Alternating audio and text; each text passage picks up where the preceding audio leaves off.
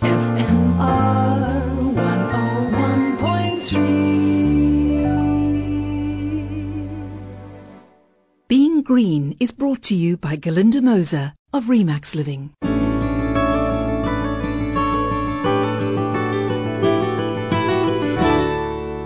Is it all over, bar the shouting? At COP26, I mean.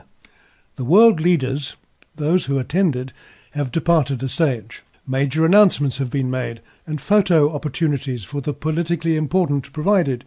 So, what happens now?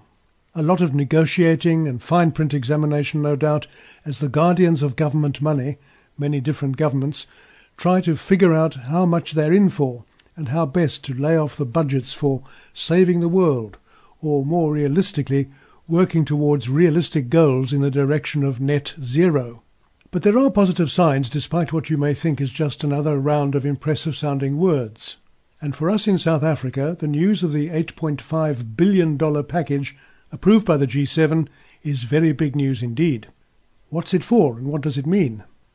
The climate financing deal will take the form of grants and concessional finance and go toward investment in renewable energy and emerging clean technologies, such as electric vehicles and green hydrogen. Green hydrogen? You heard about it here on FMR, you may remember.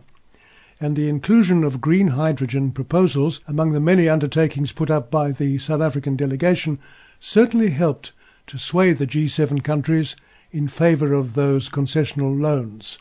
What does that concessional mean? And who makes the concessions? I don't know. But I digress.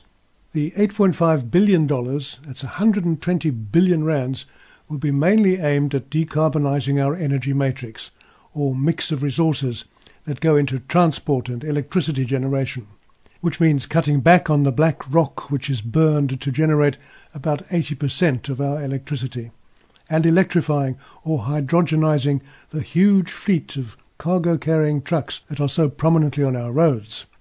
It's hoped that these measures, plus our already in place renewables like wind and solar, will tie the emissions down to between 350 to 420 CO2 equivalent parts per million by 2030. What's this equivalent mean? Well, that's our emissions will not be likely to push the measurements of carbon dioxide in the atmosphere over those levels. The latest Mauna Loa NOAA levels are nudging 400 parts per million, I see, on the NOAA website, if you want to check. Now to green hydrogen. There's little doubt that our government's inclusion of green hydrogen proposals helped sway the climate gurus of the G7 to OK the financial package. Just a reminder, green hydrogen is hydrogen produced with renewable electricity, thus hydrogen that doesn't contribute to greenhouse gas emissions. If all goes according to plan, there will be a hydrogen valley created in our economy, bringing various hydrogen applications in the country together to form an integrated hydrogen ecosystem. More green jargon words there, I'm afraid. The initiative is part of the work being done to support the implementation of the National Hydrogen Society Roadmap, which was recently approved by Cabinet, as well as Phase 3 of the country's Economic Reconstruction and Recovery Plan, the ERRP. Sorry about those official sounding jawbreakers, but they do service, I suppose. Bottom line is there will have to be a number of industries producing green hydrogen and other industries based on the use of hydrogen as a fuel and in fuel cells. Then we can talk of a hydrogen valley and say perhaps how green was my hydrogen valley? COP26 continues full tilt next week, and maybe real progress will be made? Or am I an incurable optimist?